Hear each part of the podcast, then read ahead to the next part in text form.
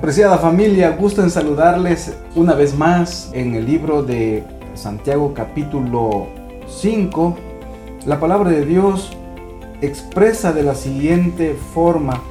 Dice, hermanos, si alguno de entre vosotros se ha extraviado de la verdad y alguno le hace volver, sepa que el que haga volver al pecador del error de su camino, salvará de muerte un alma y cubrirá multitud de pecados. Mis hermanos, Dios tiene propósitos especiales para cada uno de nosotros y cuando alguien está descarriado, entonces si un miembro de iglesia, si todos nosotros nos empeñamos para no dejarlo caído, sino nos empeñamos en volverlo una vez más a la iglesia, aquí tenemos una promesa maravillosa. Dice la Biblia, Hermanos, si alguno de entre vosotros se ha extraviado de la verdad y alguno le hace volver, sepa, dice, que el que haga volver al pecador del error de su camino, salvará de muerte un alma y cubrirá multitud de pecados. Es que hay fiesta en los cielos, mis hermanos, cuando vuelve el pecador a los brazos de Cristo y nosotros como miembros de iglesia debemos tener ese sentir que hubo en Cristo Jesús de volver al miembro que se ha extraviado, de volver a alguien que se ha extraviado. Nosotros tenemos ahora la oportunidad de poder ayudarle de manera que regrese a la iglesia. Dice la palabra del Señor, mis hermanos, que Jesús tenía ese sentir, ese pensamiento de volver al pecador siempre dice la palabra del Señor que nosotros debemos de tener ese amor de Cristo Jesús, atraer con amor a los que se han descarriado y afirmarlos en la fe. Es una responsabilidad que incumbe no solo a los ancianos de la iglesia, sino a cada cristiano, no solamente al pastor, sino a todo cristiano. Le incumbe de poder eh, afirmar la fe de otros cuando también se han descarriado. Así que mis hermanos, por el ejercicio de la misericordia en la confesión de las ofensas unos a otros y mediante la oración eh, del uno por el otro, es de esa manera como podemos nosotros también em, ayudar a los demás para que regresen a la iglesia. Mis queridos hermanos, muchos, muchos a veces no tomamos en cuenta esto, ¿sí? Nadie vive para sí, y por lo tanto debemos de ayudarnos unos a otros, ¿sí? Para que de esa manera, mis hermanos, como iglesia podamos estar en unidad cristiana. La palabra del Señor nos presenta aquí que el mayor gozo, mis queridos hermanos, el mayor gozo que puede haber en el miembro de iglesia es llevar a alguien al conocimiento de Cristo, llevar a alguien al arrepentimiento. ¿sí? Por lo tanto, nosotros que estamos en, la iglesia, el Señor nos permite que podamos nosotros también eh, ayudar a otros si es que se está descarriando. Dice la palabra de Dios, solo Dios convierte al pecador, los seres humanos, con sus instrumentos en esa obra celestial. Eh, es decir, nosotros somos instrumentos de Dios solamente y lo demás lo hace el Espíritu Santo. Son muchas las formas como el cristiano puede hacer que los pensamientos de los hombres se vuelvan a Dios.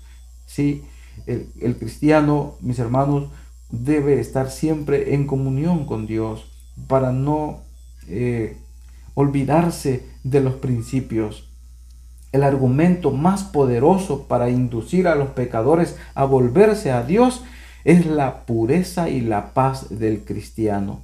Por lo tanto, cada uno de nosotros tenemos un compromiso, mis apreciados hermanos, y es el compromiso de poder también ayudar a otros a que regresen a la iglesia y podamos sentir el gozo verdadero que viene del cielo.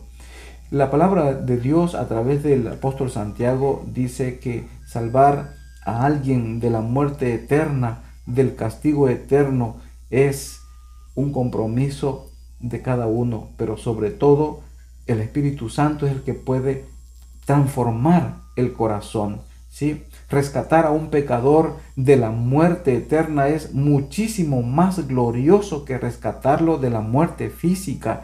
Por eso antes, antes de, del versículo 19, eh, ustedes pueden ver que se habla del ungimiento de un enfermo. ¿Sí? ¿Está alguno entre vosotros afligido? Haga oración. ¿Está alguno alegre? Cante alabanzas. ¿Está alguno enfermo entre vosotros? Llame a los ancianos de la iglesia y oren por él ungiéndole con aceite en el nombre del Señor Jesús. Pero en el versículo 19 se explica, mis hermanos, que más que la salud física está la salud espiritual.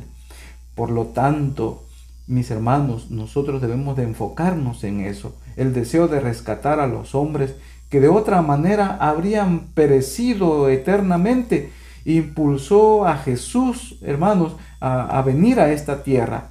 El mismo interés por sus prójimos motivará al cristiano genuino también.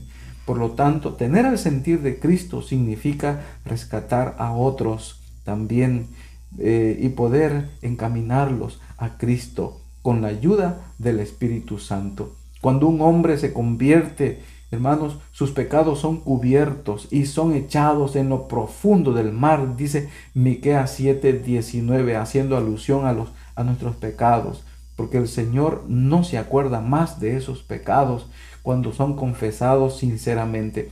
Santiago concluye su majestuosa exhortación a sus hermanos cristianos con la nota del mensaje del Nuevo Testamento son posibles el rescate del hombre de sus pecados y su restauración a la estatura plena de Jesucristo por medio del poder y la gracia de nuestro amado Salvador.